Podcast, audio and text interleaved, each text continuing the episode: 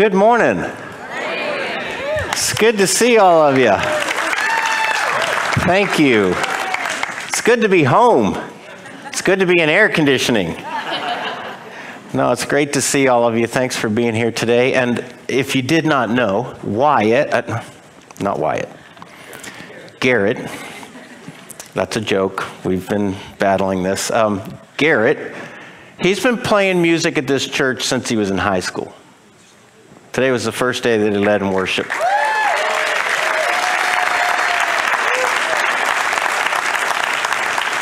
I thought he did an outstanding job.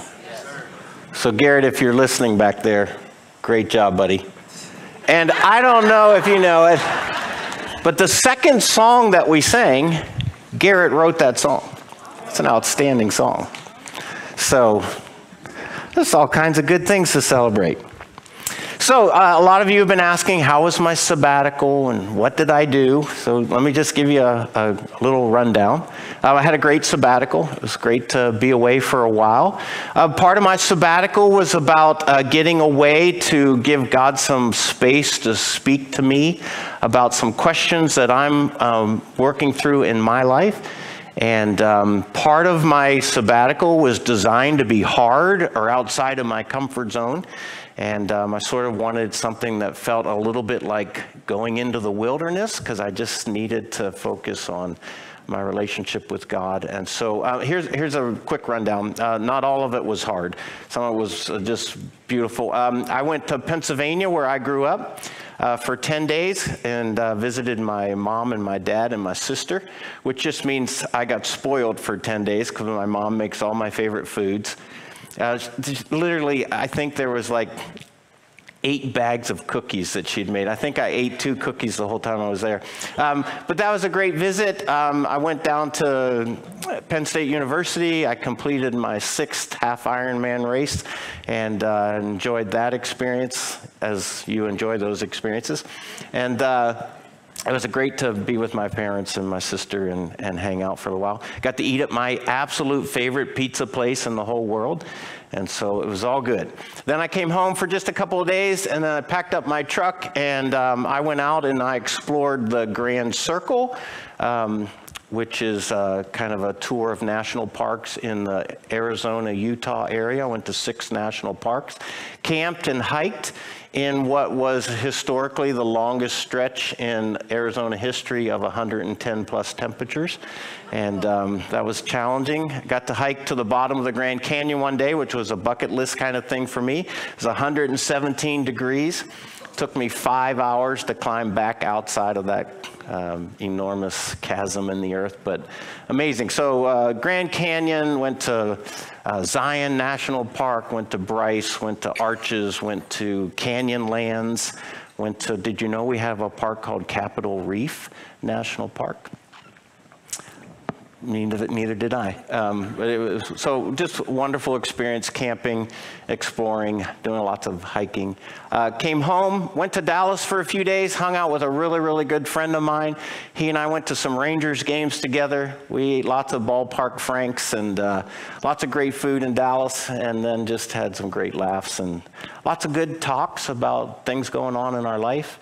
And I really appreciate him. And I came home and spent the last week here in um, San Antonio. Uh, hung out with my wife, worked in my garage that I'm trying to transform into a sculpting studio so I can get back to creating some art. And so, all in all, just all the things I love to do.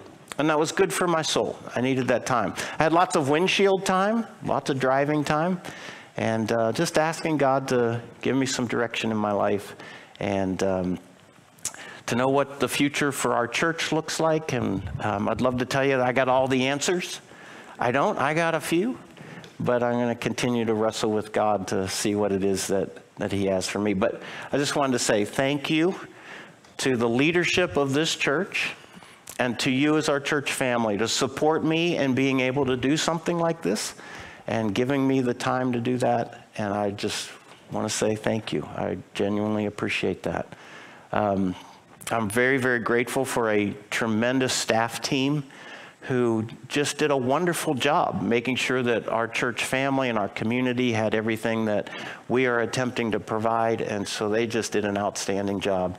And I'm really, really grateful. So um, good to be home. Good to see all of you again. And I'm looking forward to some things that I want to share with you over the next couple weeks.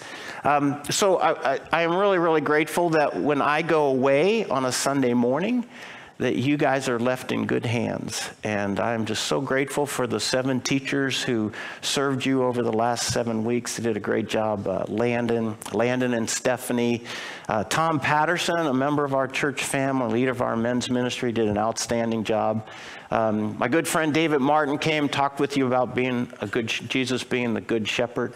And um, then Joe talked to us a little bit about humility. Kristen Burford, again, just did a wonderful job serving you guys, talking about forgiveness. And then how about uh, my young friend Wyatt Marchand, just did an outstanding job. His very first sermon in the big room. And um, I was just so impressed. I mean, just an outstanding job talking uh, about an important topic of, of holiness. And today, what I want to do is I want to continue the discussion that we've been having all summer. I want to talk with you about an important um, attribute of the life of Jesus. And um, I, think, I think we could all use a good reminder. I know that this sermon that I have for you today is a lot about what God's doing in my life and the way that He's working in me and some things that He and I wrestled with during my sabbatical. And um, I'm looking forward to, to sharing that with you. You guys ready?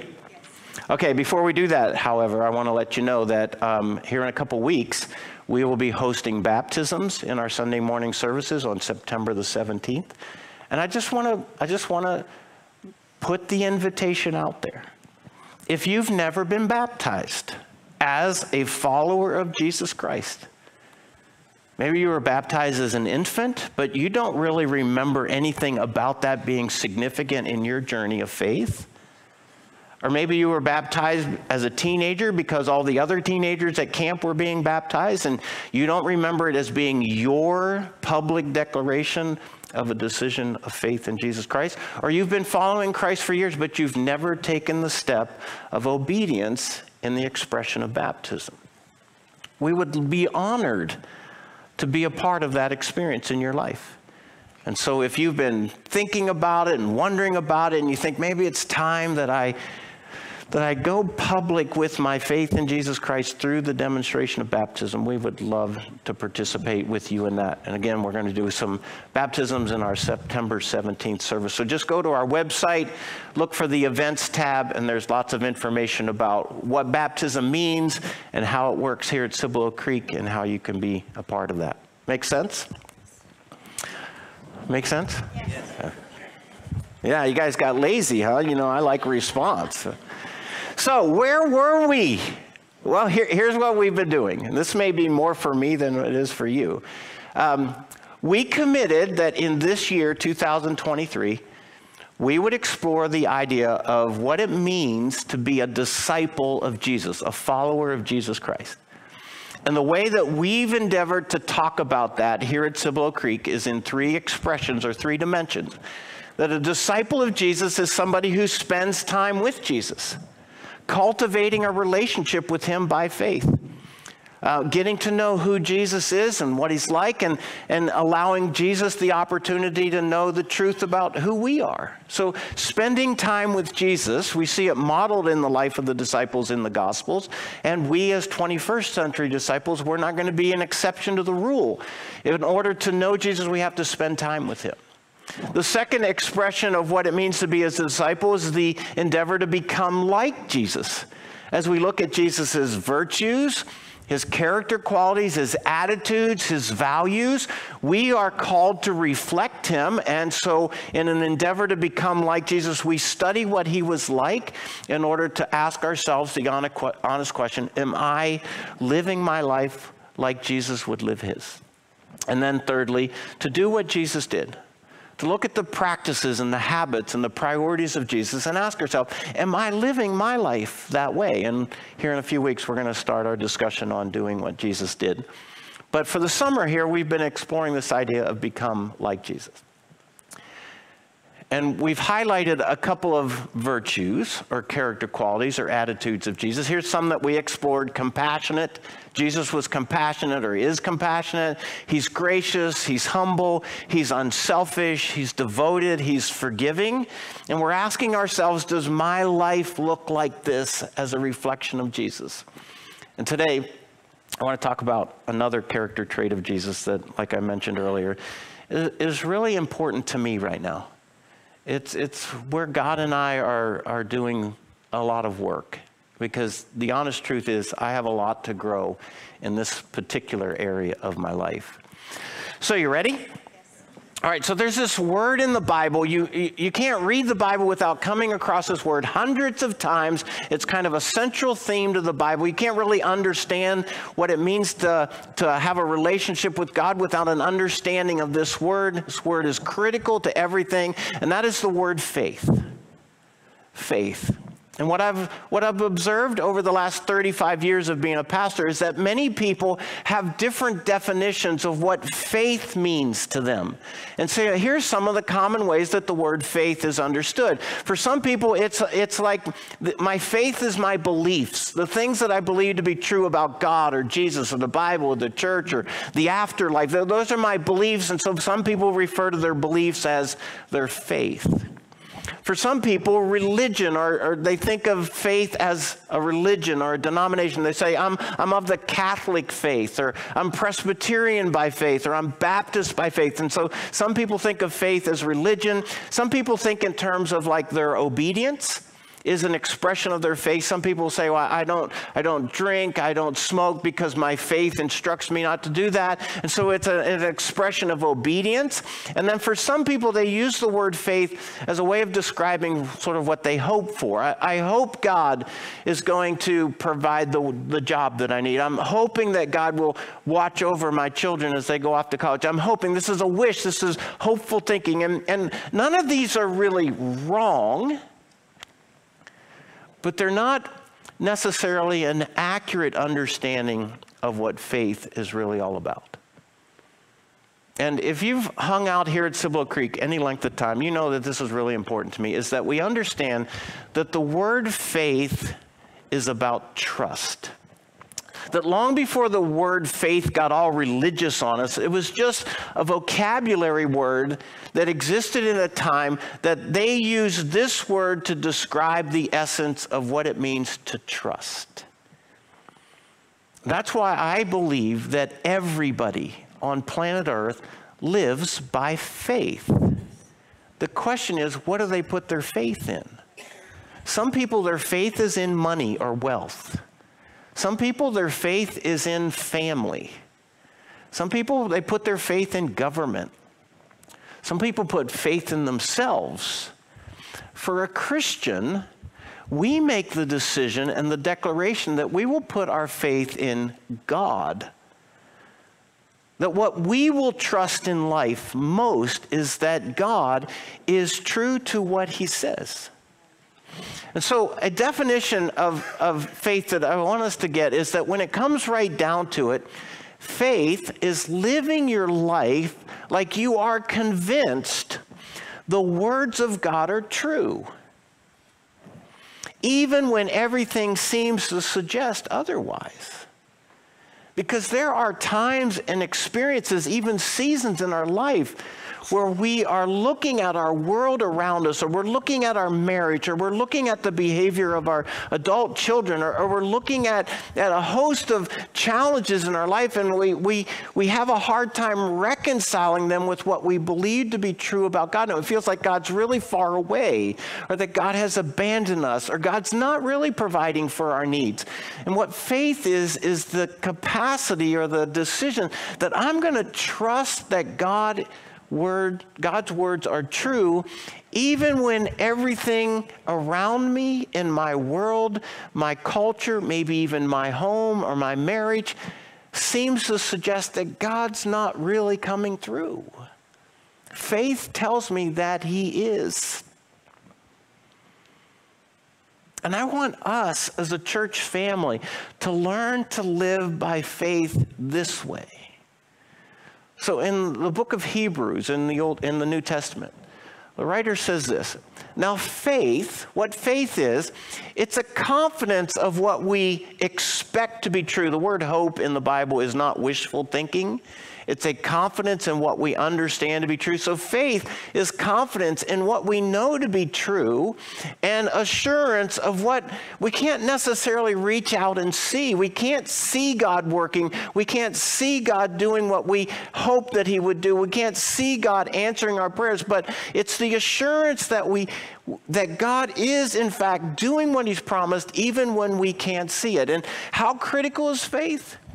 Well, in verse 6 of that chapter, the writer says this without faith, it's impossible, not hard, not challenging or difficult, it's impossible to please God. So faith isn't just some like optional thing. Oh, that's kind of theological. I'll leave that for other people. No, faith is absolutely critical to our relationship with God. Without it, we can't have a relationship with God. Does that make sense? So there's this other word that we find in the Bible that's related to faith. You've probably seen it before. It's the word faithful. Faithful. What is that? Well, kind of a Paul Wilson definition. It's dependably taking care of what God has given you to do that the word faithful throughout the Bible is generally in reference to people who have accepted something that God has given them to do and they do it in a reliable, responsible fashion. They keep doing it no matter how hard it might get. That's related to a term that we throw around church. It doesn't show up in the Bible, but churches use this word, this idea of being a steward or stewardship. Stewardship is being faithful with what God has entrusted to your care to manage on his behalf. There's a parable in the Gospels uh, we refer to as the parable of the Good Steward. He took care of what the master had entrusted to his care. And the, the, the principle or the application to our lives as 21st century disciples is this What has God entrusted to your care? Do you want to know? Well, things like your time that's a stewardship that God has given to, you, to us. Your time and what you do with it. Your money is a stewardship. It's not really yours. It's been given to you by God, and He's asked you to manage it on His behalf. Your children are a stewardship. They're a gift from God that He's asked you to take care of and manage on His behalf your talents, your gifts, your, your, your abilities. They, they've been given to you by God. And He's asked you to manage them on His behalf. So we see this in 1 Corinthians. It's required that those who have been given a trust or a steward, it's been required that those who are stewards, they must prove what? Faithful dependable, reliable, consistent, trustworthy with what God has given them. You with me so far? So we got the word faith, and then we have the word faith-full. Right? So today I, I want to I want to challenge you to think about all of this from a slightly different perspective. And to do so, I'm making up a word. and that is the word faithful. I want to talk to you today about what it means to be faith-full or full of faith. To be a faith filled kind of person. So it's interesting, we meet two characters in the story of the New Testament that are described as being full of faith. We read about the first one in Acts chapter 6. This is the early days of the church just starting kind its own, find its own footing. It's coming to be. In those days, when the number of disciples were increasing, more and more people were coming to faith in Jesus, The Hellenistic Jews among them complained against the Hebraic Jews. It's a cultural thing. These Hebraic Jews had sort of stayed in the area of Jerusalem and had maintained the essence of the Jewish faith. Hellenistic Jews had been scattered during a, a dispersion and they had adopted some Greek ways and Greek beliefs of life. And so they were sort of, you know, a little different. And so there's a, um, a complaint between the two groups because their widows were being overlooked in the daily distribution of food. The early church, in order to provide for the needs of Christians who were making decisions to follow Jesus Christ against their Jewish roots, and they were losing jobs, and they were losing, uh, they were being kicked out of their synagogues, and they were losing relationship with their family. They were on their own. So the early Christians had to take care of each other. And so, evidently, they had put together some sort of a system to make sure that the widows among them were being fed, that they were sharing their food, and there was a complaint that some of the Hellenistic Jewish widows weren't being attended to. So the 12, the, the disciples, they gathered all the disciples together, the larger group of Christians, and they said, okay, it would not be right for us, as the disciples, your leaders, to neglect the ministry of the Word of God in order to basically wait on tables or to make sure that the food gets to the places.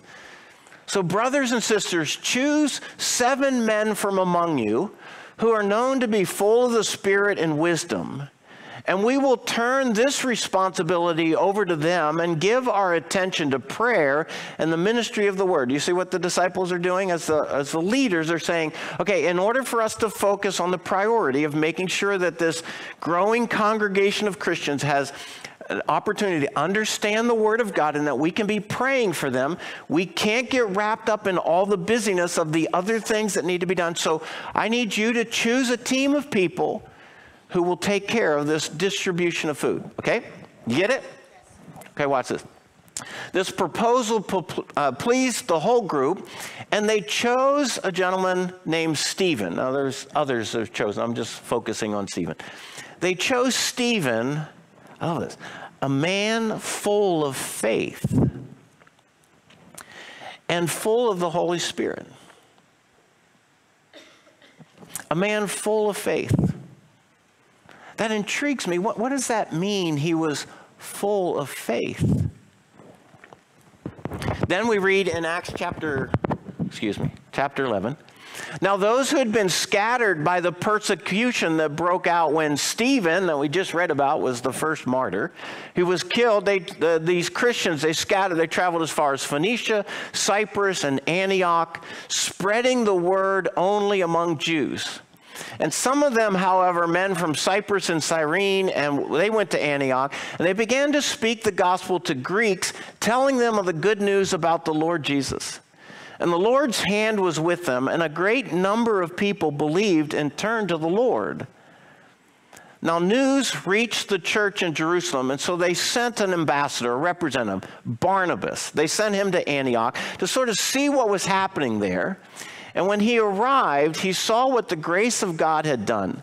And he was glad and he, was and he encouraged them all to remain true to the Lord with all of their hearts. Barnabas was a good man, full of the Holy Spirit and full of faith. So, again, I'm intrigued. What does that mean to be full of faith? So, Here's the distinction between faithful and faith-full. The word faithful in the Bible is largely used to describe being dependable, consistent, Bible word, steadfast, persistent, loyal, being responsible with what God has given you to do. The word faith-full seems to be used to describe people of courage, people with a strong confidence in God, people who were calm, cool, collected, no matter what was transpiring around them. Why? Because they had trust in God to provide for their needs and protect them. They are people who are assured, not in a cocky, arrogant way, they're just confident of what it is that they trust or who it is they trust. They're often described as being bold. Not, not not toxic, but just so courageous and confident in what they believe that they speak boldly the truth of God and His Word to those that they believe need to hear it. Do you see the difference? So, what I'm interested in is what does it mean to be a faith-full person? A person full of faith. That's where God and I are working together now. Like, how does that work for Paul Wilson?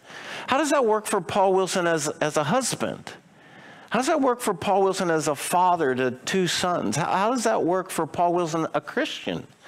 How does that work for me as a pastor of a church to be full of faith? Now, you guys still with me?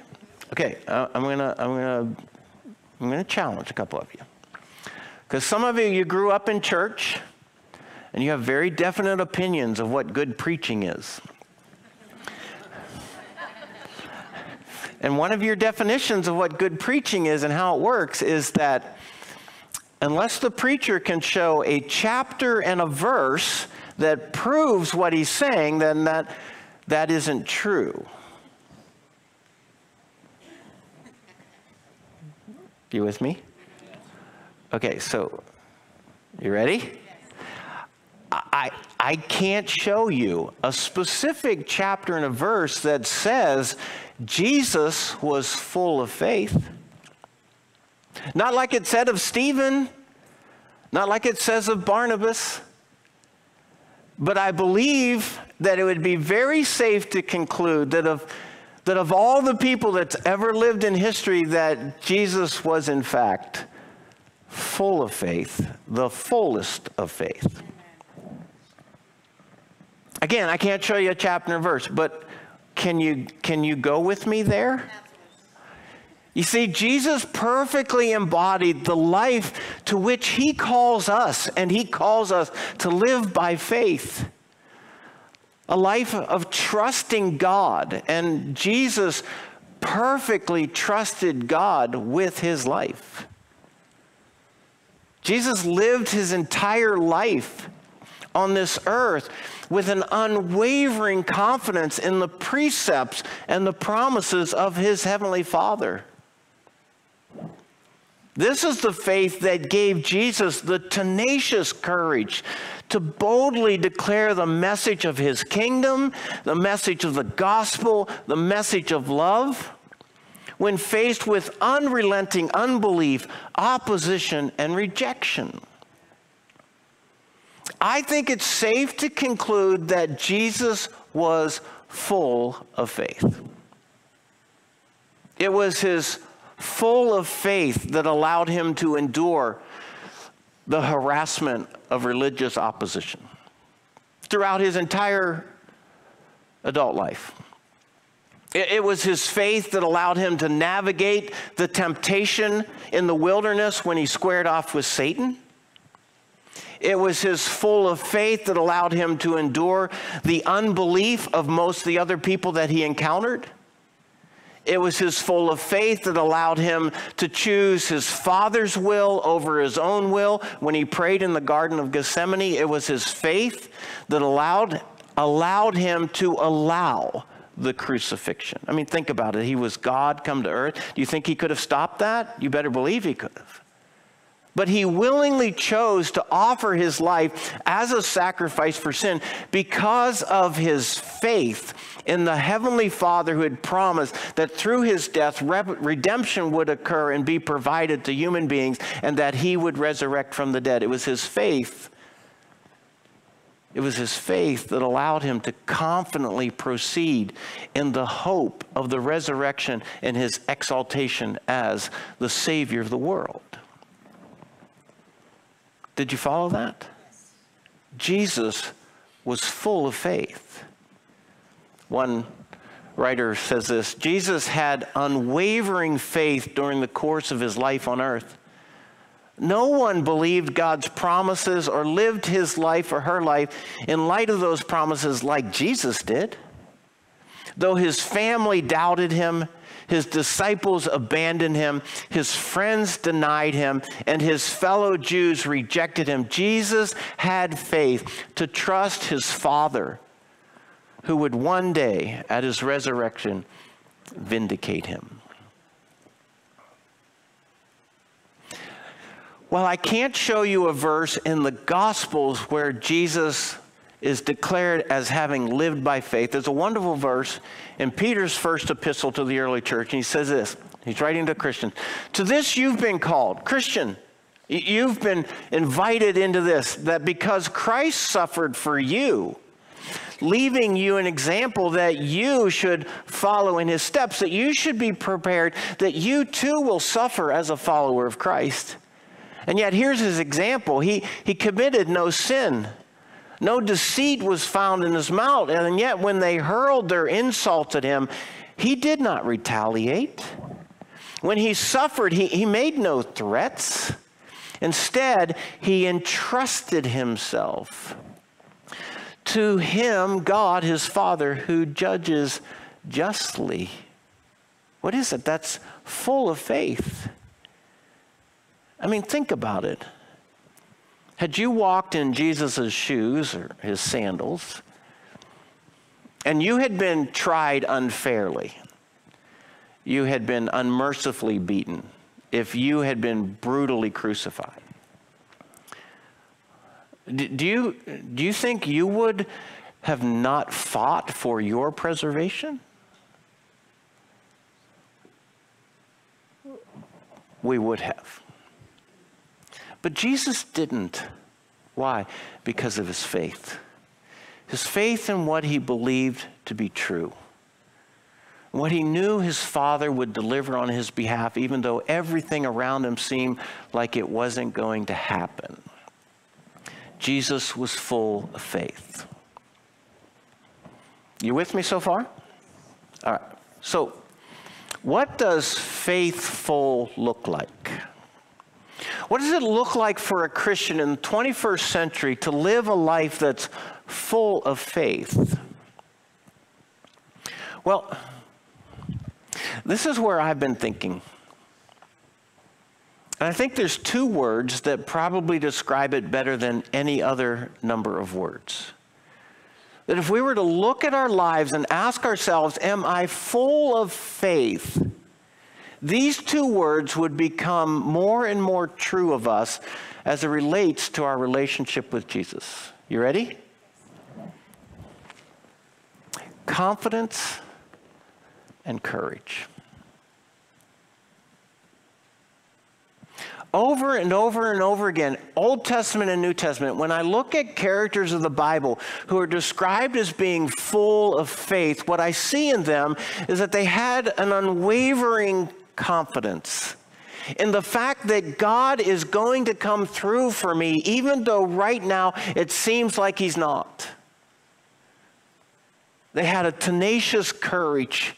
They stepped out and they did really hard, challenging, almost impossible things because they believed that God would come through for them. They were full of faith, trust in Him. I mean, you look at the lives of Abraham and Joseph and Moses you look at the life of David. I mean, just think of David. One of the first encounters that we have of David. He's a shepherd boy. He's maybe 13, 14, 15 years old. In those days, his brothers, his older brothers, are off at war. They're on the front lines and they're fighting against the enemy, the Philistines. And because of the way things worked at that time in history, the family made sure that the soldiers had enough to eat. So the family would shuttle food out to the battlefield to feed their brothers.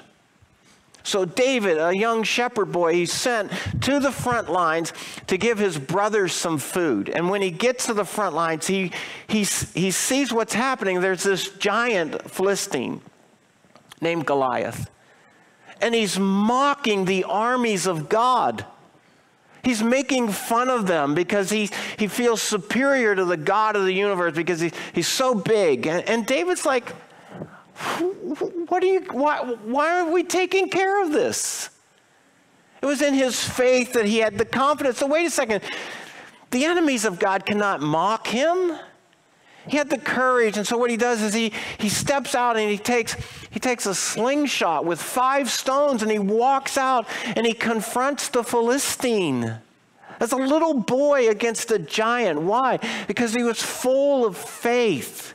He had the courage to step out, confident that God, no matter how this would turn out, God would provide and protect. And on that first stone, hit the giant right in the forehead and it killed him. Why? Because David was full of faith that God would deliver. We see this in the Apostle Paul, we see this at times in the life of the disciples, and we see it in the life of the early church. I wrote this in my journal recently. We are living in a critical time in history. If you are unaware of how critical it is, I, I suggest you pull your head out of the sand. Some of you got scared there for a second, didn't you?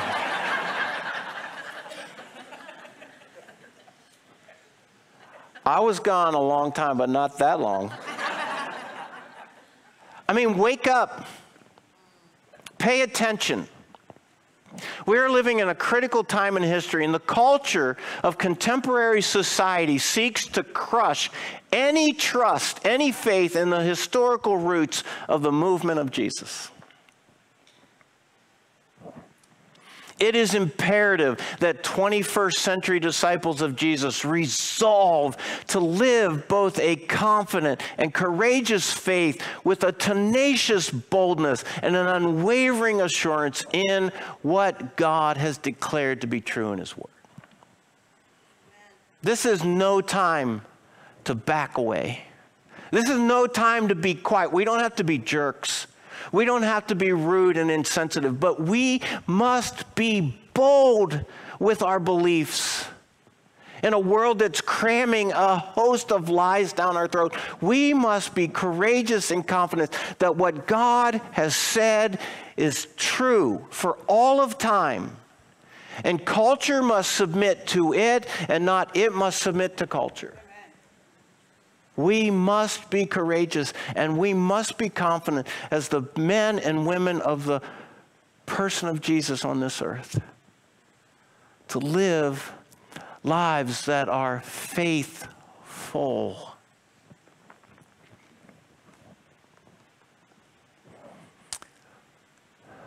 So I'm asking all of us how full of faith are you? I'm married to a wonderful woman. Her name is Charlotte. Some of you know her. We can be very different in some things. One of those is how we manage our gas tank.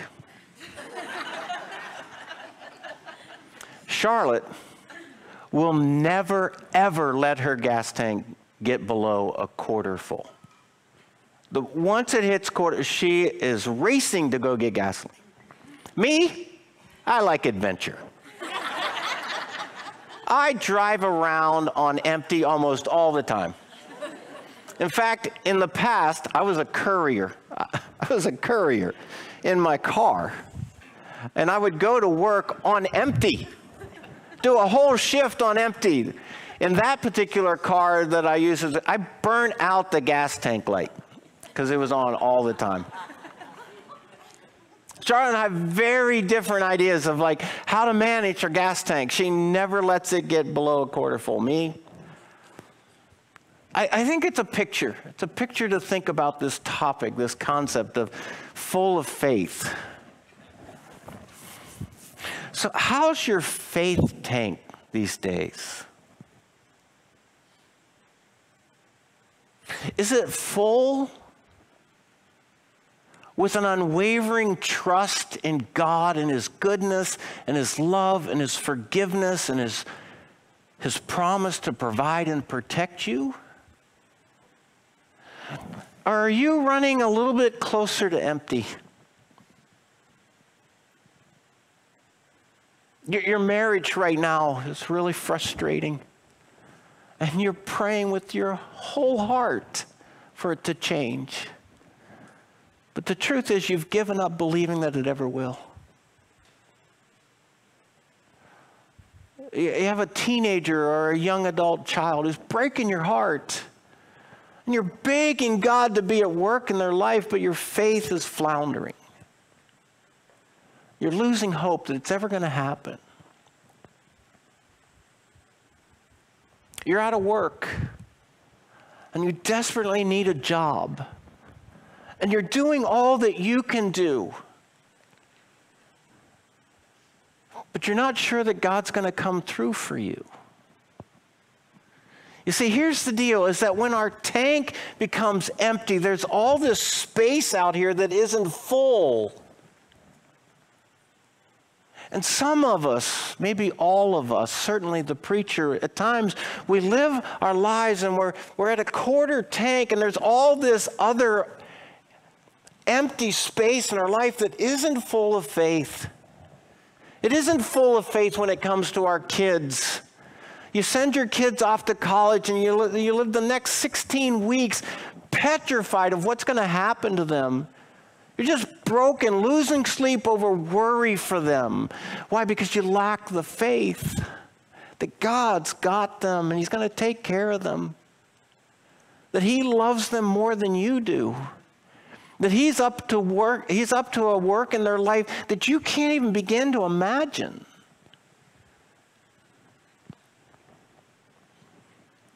You see, the area where I'm wrestling with God right now is the areas of empty space where I'm not full of faith.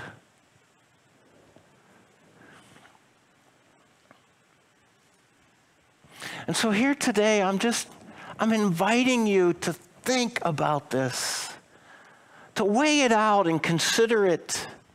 You know, that's one of the great spiritual disciplines is to think deeply about the state of our soul. The psalmist says this Search me, God. Go ahead. I open it all up. Look around. Search me, God, and know my heart. What's going on in there? I want you to see all of that.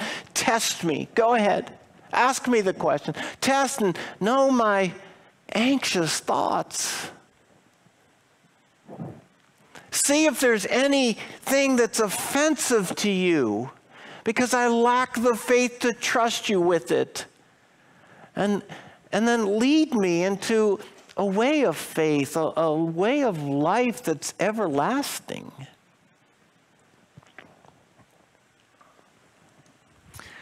Uh, you ready? Here's a list of what life looks like when our tank is near empty. You ready? No, you ready?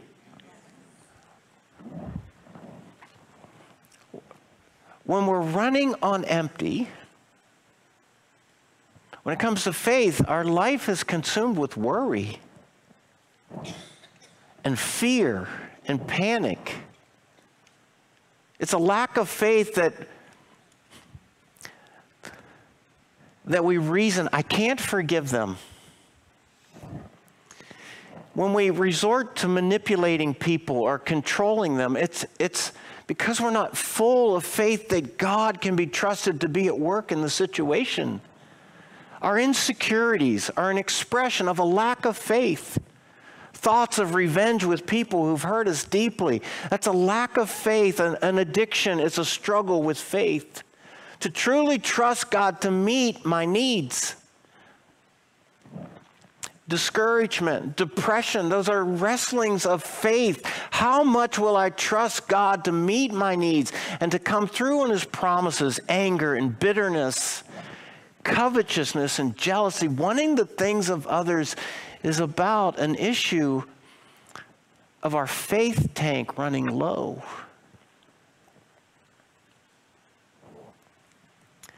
So I have three questions for all of us. This is for me. How full is your faith tank these days? Honestly, you don't have to answer to me. I'm saying for the good of your life and the people in it. How full is your faith tank these days? What areas of your life are running on empty? Does it have to do with your kids? Is it finances? Is it your health? Is it your marital status? What areas of your life, there's lots of space for more faith? And then starting tomorrow, what could you do to be more full of faith? Does that make sense? That's something for all of us in this room to think about. And I encourage you to do so. It's good to be back. Good to see you guys. Let me ask you to stand together. If we have not had the opportunity to meet, you're new to Cibolo Creek, a couple of weeks, I'd love to make your acquaintance. I'll be here at the close of the service. Please introduce yourself. And today we're hosting a lunch for people who are new to Cibolo Creek right here on campus. And if you want to come back at 12:30, I'm going to be having lunch with whoever shows up that are new. we'd love to love to see you and we'd love to answer any questions you might have about that. Fair enough? Let's pray together. Father, the story of your work throughout history is full of examples of people whose lives were filled up with faith. They had this amazing confidence and this unusual courage, not because they trusted in themselves, but they trusted in you and the words that you declared to be true and the promises that you made. And I can't help but think, Father, that in the days in which we live right now, that there isn't a great need on your behalf for men and women to be full of faith, to have a confidence and a courage in what they believe to be true about you, to make a stand and live out what you've asked them to do in this world. So this week, be at work. Be at work in our hearts that we do honest homework with you about just how full of faith am I right now. Do that work, I pray and ask, in my life and in the life of this congregation.